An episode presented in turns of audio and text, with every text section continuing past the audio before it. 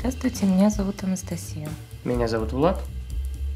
И это восьмой выпуск подкаста «Книга лучше», в котором мы говорим о литературных произведениях и их экранизациях, о том, как два разных искусства интерпретируют один и тот же материал. Сегодня мы поговорим о романе Джека Лондона «Мартин Иден» и его итальянской экранизации. Джек Лондон – это классик американской и мировой литературы конца 19-го, начала 20 века, один из наиболее известных в мире американских писателей, а также второй по издаваемости зарубежный автор в истории СССР. Общий тираж его произведений за советский период составил ни много ни мало, а 77 миллионов экземпляров, даже чуть больше. И эта цифра уступает только изданиям Ганса Христиана Андерсона. Джек Лондон родился в 1876 году в Сан-Франциско и при рождении получил имя Джон Гриффит Чейни. История его изначального имени тоже покрыта э, мраком и вопросами, потому что его мать, учительница музыки, увлекалась спиритизмом и судя по всему, забеременела от астролога по имени Уильям Чейни. Но дело в том, что этот Уильям Чейни факт своего отцовства категорически отрицал и утверждал, что никакой он мальчику не отец. Поэтому а, как бы Чейни в данном случае тоже фамилия довольно формальная. А фамилию Лондон он получил от э, своего отчима, ветерана гражданской войны э, Джона Лондона, а после того, как э, его мать вышла за него замуж. И они поселились в рабочем районе Сан-Франциско к югу от Маркет-стрит. В это время в стране был экономический кризис, который начался в 1873 году. Сотни тысяч людей были без работы. Э, отчим писателя хотел заняться фермерством, но, к сожалению, э, все эти планы не удались из-за того, что Флора, мать Джека Лондона, э, постоянно была одержима авантюрными планами быстрого обогащения. Ну да, есть такие люди, которые э, предпочитают быстро обогатиться, да, очень легко клюют на всяческие идеи о том, как стать миллионером за неделю. И, видимо, вот этот авантюризм Флоры. Лондон э, постоянно разрушал идеи постепенного благосостояния ее мужа. А семье приходилось постоянно переезжать с места на место, пока они не обосновались в городе Окленд, который фигурирует э, в романе Мартин Иден. Сан-Франциско и его окрестности очень часто фигурируют в произведениях Лондона в принципе, потому что во многом в своей литературе э, Джек ориентировался на собственный жизненный опыт. Джек Лондон рано начал свою трудовую деятельность, а, ну, ввиду сложного финансового положения своей семьи. Еще ребенком он стал продавать а, утренние и вечерние газеты, расставлял кегли в кегельбане, а, работал уборщиком в пивных павильонах. В общем, и тут и там по доллару, да, наскребались какие-то деньги.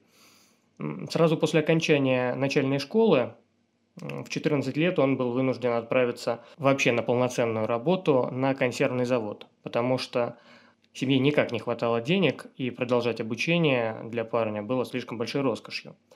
Но, в общем, в конце 19 века условия работы на подобных предприятиях были столь тяжелые и невыносимы, что вскоре Джек бросил завод и, э, купив маленькую рыбацкую шхуну, стал заниматься браконьерством. Он незаконно вылавливал устриц. У него это получалось очень даже и неплохо, поэтому в какой-то момент его перекупили представители рыбацкого патруля, и он уже в составе рыбацкого патруля, наоборот, ловил браконьеров, зная все лазейки а, в этом бизнесе. Так, в общем-то, Лондон пришел к морю, да, стал матросом.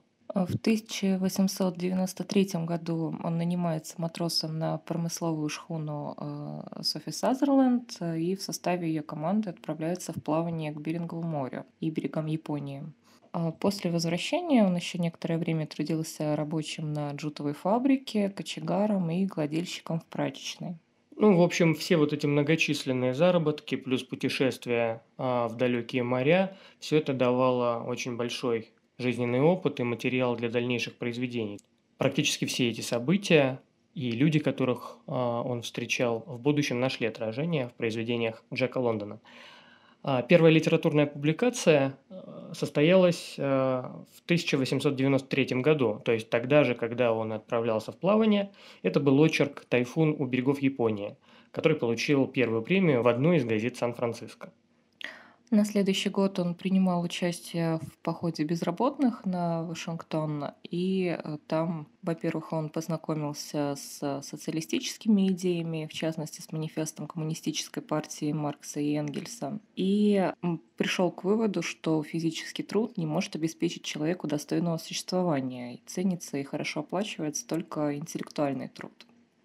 Здесь, кстати говоря, он сходится в, в какой-то степени с Максимом Горьким, э, чей жизненный путь немножко напоминает путь Джека Лондона и происходил в то же самое время только в Российской империи, потому что магистральной темой э, творчества раннего Горького, по крайней мере, это то, насколько физический труд изматывает, уничтожает душу человека, то есть опустошает а человеческую душу, оставляя только физическую оболочку, да, сводя его просто до какого-то вьючного животного. И Лондон тоже проникается вот этим презрением к изнуряющему физическому труду. И, в общем-то, неудивительно, да, что он а, проникся социалистическими идеями, да, то есть вопросы классовой борьбы становятся для него очень важными. Логично, что в 1895 году Джек Лондон вступил в Социалистическую трудовую партию Америки, с 1900 года был членом социалистической партии, но в конце концов в 1914 году, уже будучи зрелым состоявшимся писателем, он из э, этой партии вышел, заявив, что она сменила свою боевую стратегию на уничтожение эксплуатации э, реформистским путем. То есть для него социалистическая партия Америки в десятые годы стала слишком мирной. После возвращения домой из похода безработных э, Джек Лондон поступил в среднюю школу, а, в школьном журнале публиковал первые социалистические очерки и рассказы о временах своих странствий по дорогам а, США, а, но его не устраивали темпы обучения. Он бросил школу и готовился к поступлению в Калифорнийский университет самостоятельно. И даже успешно поступил туда, но был вынужден бросить учебу после третьего семестра из-за отсутствия денег для ее продолжения. В 1897 году э, он уехал на Аляску, подавшись золотой лихорадке. Э, но, к сожалению, как и многим, разбогатеть ему там не удалось. Пришлось вернуться обратно в Сан-Франциско. Ну и как раз вернувшись домой, Лондон в возрасте 23 лет начинает всерьез заниматься литературой. В большинстве случаев рассказы, романы и повести Джека Лондона вдохновлены его собственным э, личным опытом. Ну, понятно, да, что он побывал в таких разных местах, да, поработал на таких разных работах, увидел самых разных людей, поэтому мы можем встретить рассказы про боксеров, про старателей где-то на Аляске, про моряков, про бандитов – а, про грузчиков портовых каких-нибудь а, и так далее, и так далее. То есть а, Лондону удалось вот, свою писательскую карьеру написать целый срез вот такой малоимущей Америки, рабочего класса, ну и просто небогатых людей. Так как он использовал автобиографические мотивы в своем творчестве, в конце концов и его собственный путь в писательство должен был, наверное, как-то найти отражение в а, творчестве. Таким образом, а, в 1908-1909 годах а, Джек Лондон пишет роман «Мартин Иден», ставший одним из самых известных его произведений и базирующийся на том, как начинался творческий путь самого Джека Лондона. Роман открывается сценами, рассказывающими о том, как молодой матрос Мартин Иден приходит в гости к богатому семейству Морзов, так как в уличной драке он вступился за э, их сына Артура. И тот привел его в свой дом на ужин и в качестве благодарности, и для того, чтобы показать родителям и брату и сестре, какого забавного человека он встретил. На этом вечере Иден знакомится с девушкой по имени Руфь. Это сестра Артура. А, в которую, конечно, тут же влюбляется, потому что она такая утонченная, симпатичная, воспитанная. Ну, то есть она радикально отличается от мира, в котором воспитывался и жил Мартин Эден. И теперь а, Мартину хотелось бы быть достойным Руфи. Для этого ему нужно попасть в высшее общество, стать в элите своим. Каким образом можно это сделать? Для этого ему нужно стать а, богатым человеком с положением в обществе. И узнав, что за литературные произведения издатели платят неплохие гонорары, он решает э, стать писателем, потому что э, его жизненный опыт позволяет э, рассказать читателям о том, чего они никогда не видели. Ну, к тому же он считает, что может написать не хуже, чем то, что публикуется в журналах.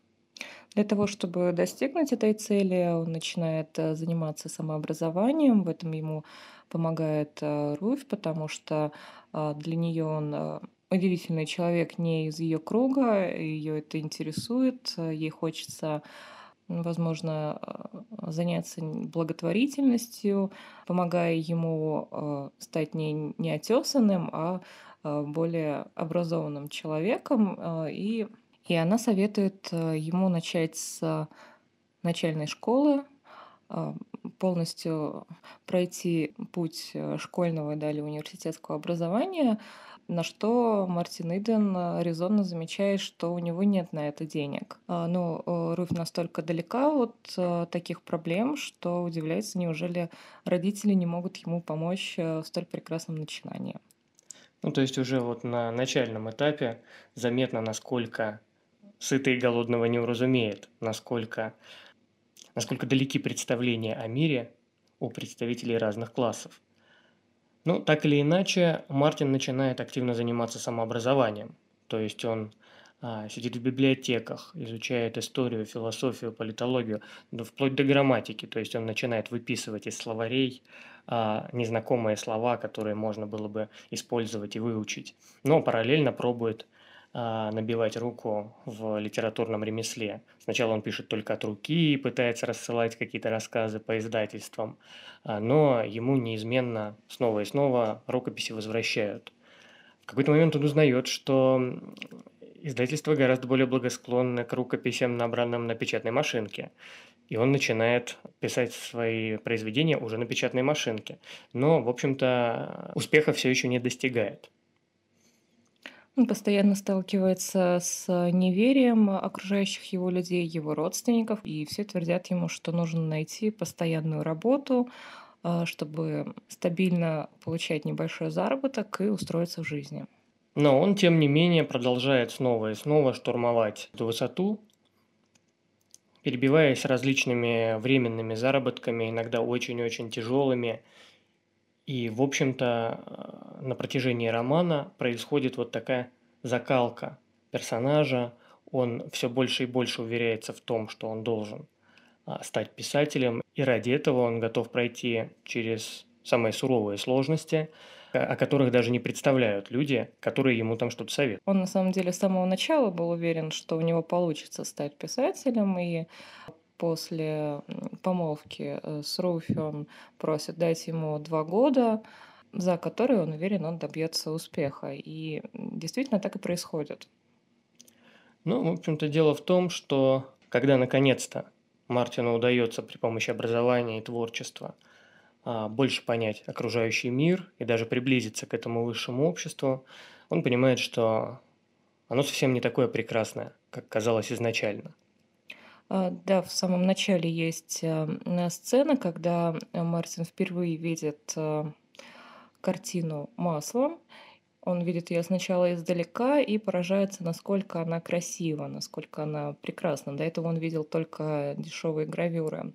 А, чтобы рассмотреть ее получше, он подходит а, практически вплотную к этой картине и обнаруживает, что вблизи она совершенно не так красиво. Видны все отдельные мазки, которые не складываются в общую картину.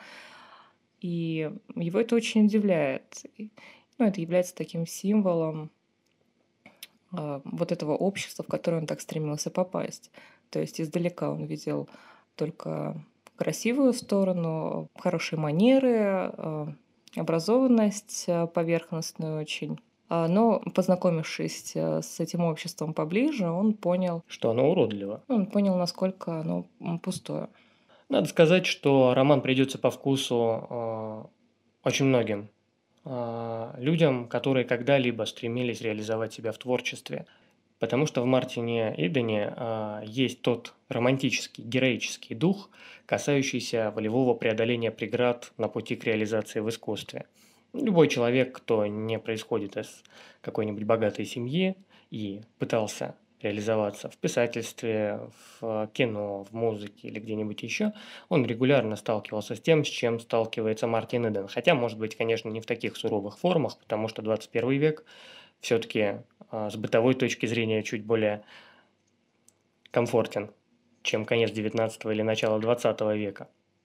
Но очень многие вещи нам будут знакомы. Например, Мартин Иден постоянно жалеет о том, что в сутках всего лишь 24 часа. Ведь э, приходится работать и работать очень много каждый день для того, чтобы прокормить себя, а при этом нужно еще читать книги, нужно пробовать писать и так далее. То есть остается очень-очень мало времени на сон. То есть там в какой-то момент он спит буквально там по 3-4 по часа, чтобы а, хоть что-то успевать. Ему также далеко не всегда удается сытно поесть, даже несмотря на суровую работу, то есть э, этот суровый труд не приносит ему достаточно денег, чтобы существовать достойно.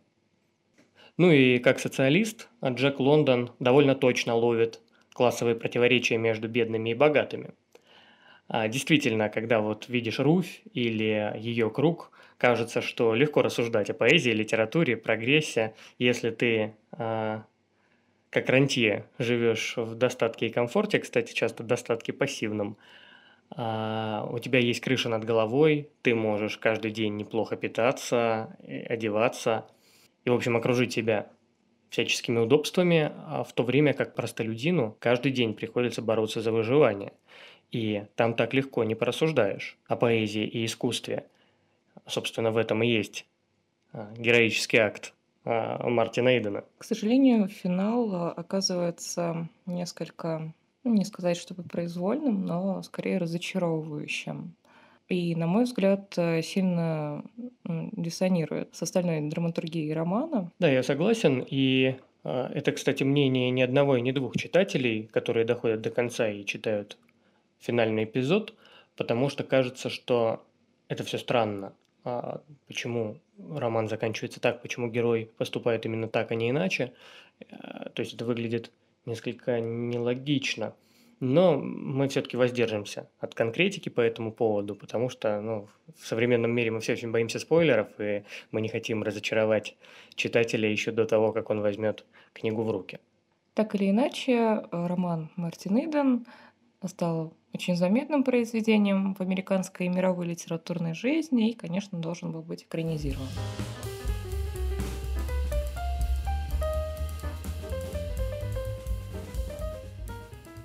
Постановки романа начались еще во времена немого кинематографа. А, по крайней мере, существовали экранизации 1914 и 1918 годов, а уже позднее в Голливуде состоялась версия 1900 1942 года, уже в звуковую эпоху. Я знаю, что еще у Владимира Маяковского был э, фильм, вдохновленный историей Мартина Идена. Ну, это как раз вот версия 1918 года. Насколько я знаю, картина не сохранилась не до наших дней. То есть нельзя, к сожалению, ее посмотреть, хотя я с удовольствием бы посмотрел на Маяковского в роли Мартина Идена, потому что что-то, мне кажется, у них в фактуре общее есть. Ну, забегая вперед, э, в итальянской экранизации, которую мы сегодня обсуждаем, э, очень многие сравнивают э, актера, играющего главную роль, с образом Маяковского. Ну и, в общем, сам режиссер не отрицает, что он делал их очень похожими, вдохновлялся как бы образом Маяковского в создании образа Мартина Идона. Это любопытное замечание само по себе, потому что, казалось бы, да, Италия 2019 года, образ Маяковского, причем здесь? Ну, ладно, об этом Ну, там будет очень много э, из русской культуры, и мы поговорим об этом еще дальше. Да. А, в Советском Союзе, кстати, была своя экранизация, это был телеспектакль Мартин Иден 1976 года, и главную роль там исполнил Юрий Богатырев, а также там был задействован Леонид Филатов. Но Почему мы все-таки хотим поговорить именно о современной итальянской экранизации? Дело в том, что она продемонстрировала, на мой взгляд, наиболее любопытный пример интерпретации э, романа Джека Лондона. А, премьера фильма «Мартин Иден» от итальянского режиссера Пьетро Марчелло состоялась в рамках 76-го Международного Венецианского кинофестиваля в 2019 году, и картина вызвала там определенный ажиотаж. А, надо сказать, что Пьетро Марчелло– это режиссер-документалист. Он а, уже добился к тому моменту успеха со своими а, документальными фильмами. Они неоднократно побеждали на различных фестивалях, получали призы национальной итальянской премии Давиди Донателло, серебряную ленту Национального союза итальянских киножурналистов. У него, кстати, был документальный фильм о советском хроникере Артавазде Пелешани. То есть уже в своем документальном творчестве а, Пьетро Марчелло проявлял интерес к советской культуре. Мартин Иден стал для Марчелло дебютом в художественном кино. То есть после долгих лет работы в документалистике он вдруг решил снять игровой фильм. И режиссер переносит действие романа Лондона из Соединенных Штатов в Италию 20 века. Большая часть событий происходит в родном для режиссера Неаполе – а, и исходя из этого, история приобретает совсем другой европейский колорит. То есть фильм действительно наполнен итальянским духом, а не американским. А, определить точное время, когда происходят э, события, э, довольно сложно, потому что э, есть элементы из 30-х, из 50-х, 60-х, 70-х годов. да. А, поэтому сложно понять, когда происходит действие. А, особенно возникают вопросы, когда упоминается некая война, да, это может быть война и Первая мировая, и Вторая мировая, и просто какая-то абстрактная война. А, то есть в определенной степени режиссер создает такой срез 20 века, среднеарифметическое всей эпохи. Немного снижает остроту моментов в романе, которые были связаны с общественными манерами, с воспитанием. А, мы понимаем, что в конце XIX века классовые противоречия, а, конечно, ощущались намного острее. А, неумение держать себя в обществе тоже воспринималось намного хуже, чем в XX веке. И вообще вот это вот буржуазное светское общество было более закрытым, ну и отношения э, Руфи и э, Мартина приобретали, и все их, ее поступки, например, дальнейшие, приобретали определенную остроту. Ну и надо сказать, что рабочий конца XIX века и рабочий второй половины XX века – это не одно и то же лицо, да, то есть они все-таки а, разные по уровню, да, и по бытовому, а, и по бытовой своей жизни, и по образованию, а вообще, в принципе, по своему положению в обществе. Нельзя сказать, что в середине 20 века полностью исчезли проблемы, о которых говорит э, Джек Лондон в своем романе. Нет, конечно, они никуда не исчезли. Более того, они и сегодня никуда не исчезли. В какой-то степени заострились по отношению с серединой 20 века. Возможно, поэтому э, Пьетро Марчелло и взялся за Мартина Идена. Потому что те противоречия, которые рассказаны о Джека Лондона, они никуда не делись, они не умерли. Да, они только немножечко видоизменились. А, так или иначе, надо сказать, что Пьетро Марчелло очень смело экспериментирует с киноязыком. И самое главное, что есть в фильме «Мартин Иден», это как раз очень творческая работа с кинематографическими приемами. Ну, во-первых, режиссер активно использует приемы, которые привычны в документалистике. Это живая камера, да, такая блуждающая все время. Это врезки хроники, кинохроники из разных эпох. Да, это очень интересный прием. А, мы видим а, лица настоящих рабочих, например, есть раскрашенная хроника. Иногда хроника применяется как эпизоды из творчества Мартина Идена. Ну, то есть Мартин Иден работает над каким-нибудь рассказом, а в изображении мы видим врезки из хроники, из какого-то видеоматериала. И для того, чтобы отделить от других э, хроник, от самого повествования используется очень интересный цветокор. Помимо этого, э, фильм снят на пленку, и, судя по всему, эта пленка как бы старого образца, и оптика используется тоже середины 20 века, и это позволяет внешне имитировать итальянские политические фильмы 60-х годов. А, ну, то есть что-то похожее на творчество Франческо Рози или Марко Белокио. Кстати, о Белокио а, режиссер снимал документальную картину до этого. Если бы я не знал, что Мартин Эден снят в 2019 году, то я был бы практически уверен, что это картина 60-х годов. Отлично сыграл главную роль актер Лука Маринелли. Он создал очень интересного персонажа, который к, а, ко второй половине фильма очень сильно меняется а, даже внешне. То есть ему удалось а, создать два противоположных по пластике, по виду, по характеру персонажа. Это Мартин Иден в начале повествования и к финалу. Да, то есть в начале герой светится здоровьем, он силен, мощен, ярок. И постепенно, когда он продвигается в творческом прогрессе, в своем образовании, он как будто бы постепенно разрушается физически. То есть вот Мартин Иден во второй половине фильма, он уже тщедушный, слабый, какой-то болезненный. То есть у него а, круги под глазами, у него даже чуть-чуть чуть-чуть где-то видно, что подгнившие зубы. И это создает очень яркое впечатление. Не зря актер получил на Венецианском фестивале приз за актерскую работу. Также к финалу э, сюжет э, довольно сильно начинает отходить от э, непосредственно романа. Что-то, как мне кажется, лучше объясняет э, финал истории, э, что-то наоборот э, путает немного концепцию произведения. Ну, становится не совсем ясно, для чего Пьетро Марчелло смещает акценты изначального романа. Я вообще небольшой сторонник экранизаций, которые идут вот прямо буква в букву, то есть э, мне кажется это довольно скучным.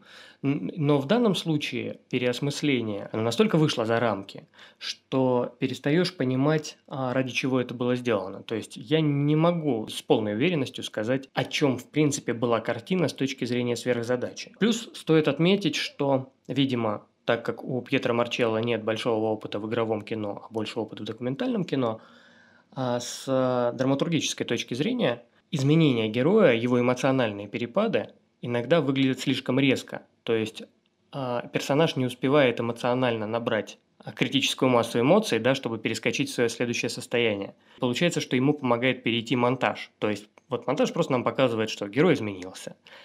А, и не всегда, должен сказать, это эмоционально убедительно.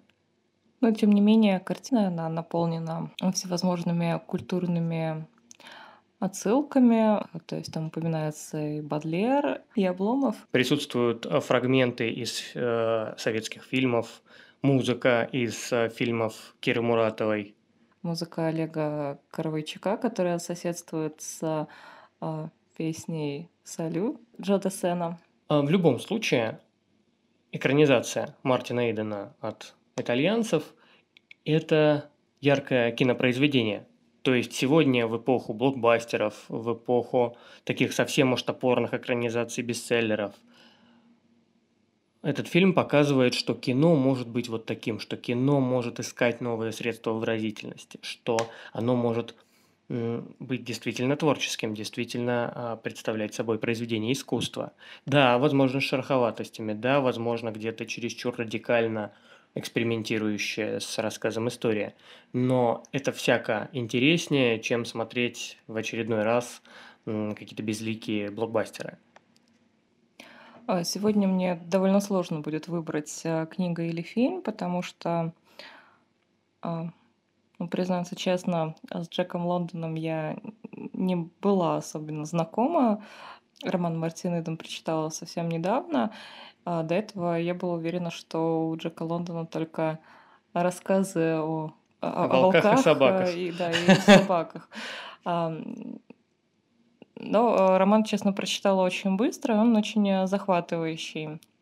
Фильм тоже хорош, поэтому мне кажется, что нужно и читать, и смотреть. Да, я соглашусь, что нужно и читать, и смотреть.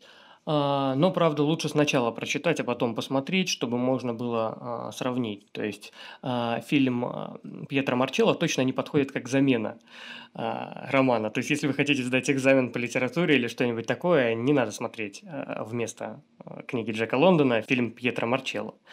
Однако, если вы честно прочитали роман Джека Лондона, то картина итальянского постановщика определенно станет очень интересным дополнением к литературному материалу. Ну, а мы будем продолжать рассматривать литературные произведения и их экранизация. Читайте хорошую литературу, смотрите хорошее кино. Спасибо, всего доброго. Всего доброго.